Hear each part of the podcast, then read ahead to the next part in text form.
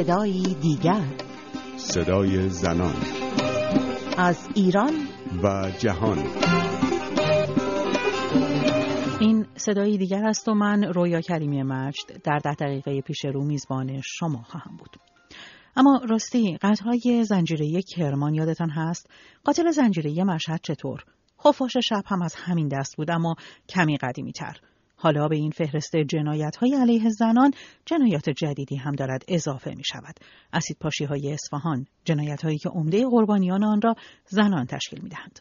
هرچند مقامات نیروی انتظامی استان اصفهان می‌گویند حملات اخیر به زنان در شهر اصفهان ویژگی زنجیره‌ای بودن ندارد اما ویژگی مشترک میان قربانیان زیاد است. همه آنها زن هستند کمتر از سی سال سن دارند در زمان حمله چادر بر سر نداشتند و عاملان حمله اسید را به سر و صورت آنها پاشیدند. همراه هستیم با گیتی پورفاضل حقوقدان و فعال مسائل زنان ساکن تهران. خانم پورفاضل چرا باز هم زنان قربانی خشونت در ایران شدند؟ زنان همیشه مورد خشونت قرار گرفتن. در هزاران سال پیش تا امروز. به هر حال ما در یک منطقه زندگی می‌کنیم که امروز خیلی منطقه ناآرامیه. و هر کسی می‌خواد برداشت خودش رو از دین و آینی که داره به دیگران تحمیل بکنه. ما می‌بینیم که برداشت های متفاوت رو به رأی العین. بنابراین برامون عجیب نیست اگر که می‌بینیم زنان مورد خشونت قرار می‌گیرند به خصوص در این بره از زمان و در این منطقه خاور میانه. ولی واقعا تامین امنیت زنان خانم پورفاضل بر عهده چه کسی آیا هیچ ارگانی این مسئولیت رو بر عهده نداره؟ ببینید ما اینجا باید به دو مسئله توجه داشته باشیم. یکی اینکه قانون اساسی به طور کلی گفته که به هر حال امنیت مردم یک کشور رو باید نیروی انتظامی و به هر حال نیروهای مربوطه دولتی داشته باشه. ولی باید ببینیم که این اسید پاشی که الان اتفاق داره میفته ریشه در کجا داره؟ آیا روی خصومت های شخصیه یا نه؟ ریشه در جای دیگه داره برای ارعاب زنان هست. برای اینکه به هر حال 35 ساله که حضرات هرچی تونستن خانم ها رو وادار بکنن به پوششی که اونها دلشون می‌خواد خانم ها داشته باشن و اون پوشش رعایت بشه و اون دستورات رعایت بشه می‌بینن که آنچه تا به حال به جایی نرسیده هم فریاده. به همین دلیل امکان داره که دست به ارعاب و خشونت زده باشند سپاسگزارم خانم پورفاضل. اجازه بدید به اصفهان بریم. محسن شهروند ساکن اصفهان همراه ماست. آقای محسن برای ما میگید که شما چطور تونستید اطلاعاتی در مورد موارد اسید پاشی در اصفهان به دست بیارین؟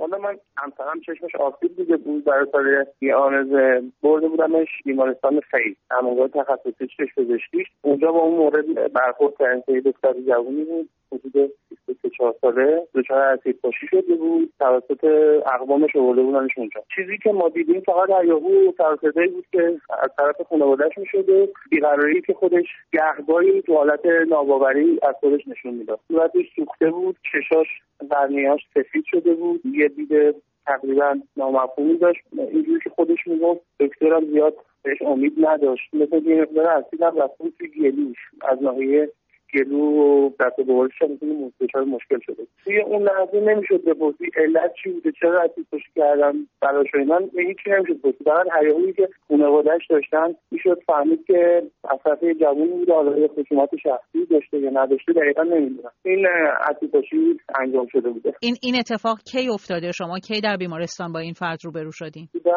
سه هفته پیش آیا بعد از اون هم به دلیل بیماری خانومتون شما باز هم به بیمارستان مراجعه کردید؟ آیا کیس های جدیدی رو هم اونجا باهاش مواجه شدید؟ من دو روز بعدش هم با همسرم رفتیم بیمارستان برای معاینه مجدد چشمش. با پرسنل که در موردش صحبت کردم گفتن مورد اول نبوده. این مورد پنجمی بود که تو اون هفته مراجعه شده بود بیمارستان الان وضعیت اصفهان چطور هست؟ چون اینطور که خبرگزاری ایسنا نوشته بود زنان کمتر به خیابون ها میان کمتر رانندگی می‌کنن و کاملا فضای روب و وحشت بر شهر حاکمه. آیا شما که در اصفهان ساکن هستید هم این فضا رو احساس کردید؟ نه متاسفانه اصلا درست نیست. اتفاقا خیلی فضای امنی اونجوری هم نیست که به قول معروف بخوان تو گوگل کرنا کنن که آیا اصفهان نه اتفاقا خیلی شهر امنیه. الان ما تو اصفهان خیلی توریست داریم که راحتی به گشت و مشغولن مشکلی نداره.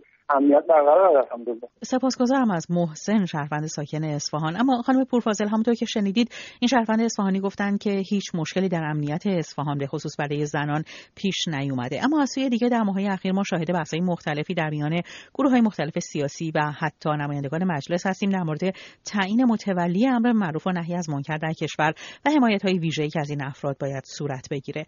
چقدر ممکنه اینکه این بحث ها منجر به فعال شدن گروههایی شده باشه که می‌خوان نظرات خودشون رو در جامعه به کرسی بنشونن.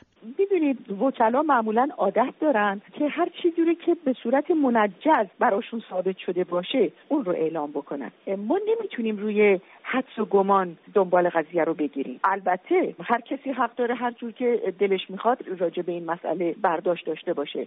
ولی به هر حال اونچه که منطق میپسنده این هستش که ما در مورد مسئله صحبت بکنیم به طور منجر که مطمئن باشیم از اون. بنابراین من چون بعید می‌دونم که واقعا یک سیستمی بخواد که با افراد خودش این چنینی رفتاری داشته باشه.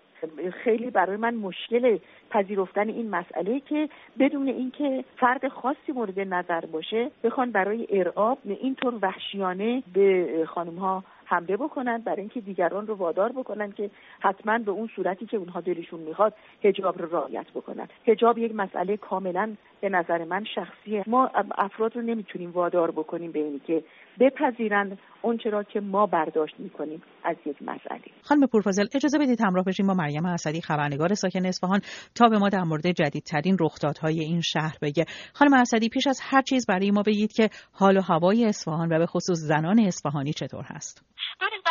خیابون راه میرین به نظرتون میاد که به زندگی عادی و معمولی در جریانی اما وقتی که با مردم شروع می‌کنین صحبت کردن به خصوص با خانوما که صحبت می‌کنین می‌بینین داستان یه چیز دیگه است. یعنی همه دچار یه جور استراب هستن و این استراب در همه وجود داره و همه دارن به هم نصیحت می‌کنن که شیشه های ماشینتون رو بکشین بالا و مواظب خودتون باشین. اینطوری که در برخی از خبرها اومده تعداد خانم هایی که رانندگی می‌کنن و زنان و دختران جوانی که به خیابون ها مخصوصا خیابون های مرکزی شهر اصفهان تردد می‌کنن تعدادش کم شده. آیا شما این خبر رو تایید می‌کنین نمی‌تونم با قطعیت این خبر رو تایید کنم به دلیل اینکه من توی خیابون که میرم می‌بینم که خانم‌ها رانندگی می‌کنن. نمیشه چشمی اینو حد زد. این این به نظر من یک مقدار مشکله. ولی بدیهی خواهد بود اگر که این اتفاق بیفته. چون خود من از خیابونای اصلی دیگه تردد نمی کنم تا جایی که بتونم از بازار راه میرم. مسئولان استان اصفهان چطور با این ماجرا برخورد کردن؟ اونا در مورد امنیت زنان حرفی نزدن. اونا در مورد این صحبت کردن که افرادی رو که خاطی هستن و مرتکب این جنایت شدن به زودی دستگیر می‌کنن. حتی استانداری هم این وعده رو داده که این موضوع رو داره پیگیری می‌کنه. اما من شخصا در خیابون ها ندیدم که نیروی انتظامی تعداد ماشیناش زیادتر شده باشه یا گشتای پلیس بیشتر شده باشه. و آیا در نهایت تا امروز یعنی آخرین ساعات روز یک شنبه آمار دقیقی در مورد تعداد زنان قربانی اسید پاشی منتشر شده؟ آماری که به طور رسمی منتشر شده با آماری که دهان به دهان میچرخه کاملا متفاوت. آماری که پلیس به صورت رسمی منتشر کرده چهار نفر رو تایید کرد. ولی آماری که دهان به دهان میچرخه و دور از ذهن و قریب هم نیست حدود یازده نفر رو اشاره داره. من هم نرفتم با قربانیان مصاحبه کنم یا آمار دقیق ازشون بگیرم.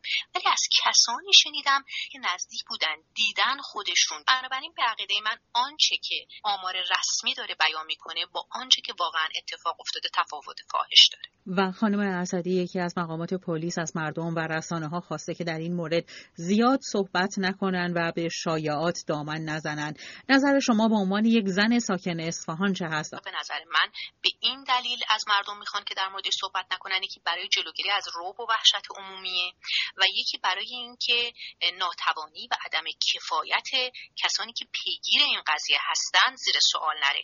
چگونه ممکن است که بیش از سه هفته است اسید پاشی در این شهر وجود داره. حالا به هر دلیل و هر انگیزه و یا هر کسانی که پشت این قضیه هستند و همچنان بخوایم این قضیه رو به روی خودمون نیاریم. توجه داشته باشیم که وقتی یک موضوعی خیلی جدی پیگیری میشه که به رسانه های خارج از ایران کشیده بشه این باعث تاسف در همینجا در کشور خودمون وقتی یک رسانه اجازه داشته باشه و این مسائل رو مطرح بکنه ما نیازی نخواهیم داشت که پیگیری هامون از طریق رسانه های خارج از ایران انجام بشه. اگر رسانه های ما بتونن گفتگو کنن بتونن مسائل رو مطرح بکنن قطعا از همین طریق میشه درد رو درمان کرد. سپاسگزارم از مریم اسدی خبرنگار ساکن اصفهان. به گیتی پورفاضل حقوقدان ساکن تهران باز میگردیم. خانم پورفاضل شما فکر می‌کنید که چقدر این قبیل خشونت ها می‌تونه زنان ایرانی رو به پذیرفتن اونچه نمی‌خواهند وادار کنه؟ زنان ایرانی فولاد آب دیده شدن. من بهتون بگم. زنان ایرانی به هیچ عنوان دست از خواسته های خودشون بر نمیدن زنان ایرانی متوجه شدن که به عنوان یک انسان دارای حقوقی هستن که اون حقوق باید رعایت. و جنسیت در اینجا نباید به این صورت مطرح باشه که واقعا یه قشری نیمی از جامعه رو بخواد به این صورت باشون رفتار بشه. که زنان ایرانی گوششون پره از این صحبت ها به چشم خیلی چیزها رو در این 35 سال دیدن. به هر حال برای رسیدن به خواستشون هرگز از پای ننشستن. با پایان گفتگو با گیتی پورفازل به پایان شماره دیگر از برنامه هفته صدای دیگر رسیدیم. تا هفته دیگر و صدای دیگر پاینده باشید و شادمان.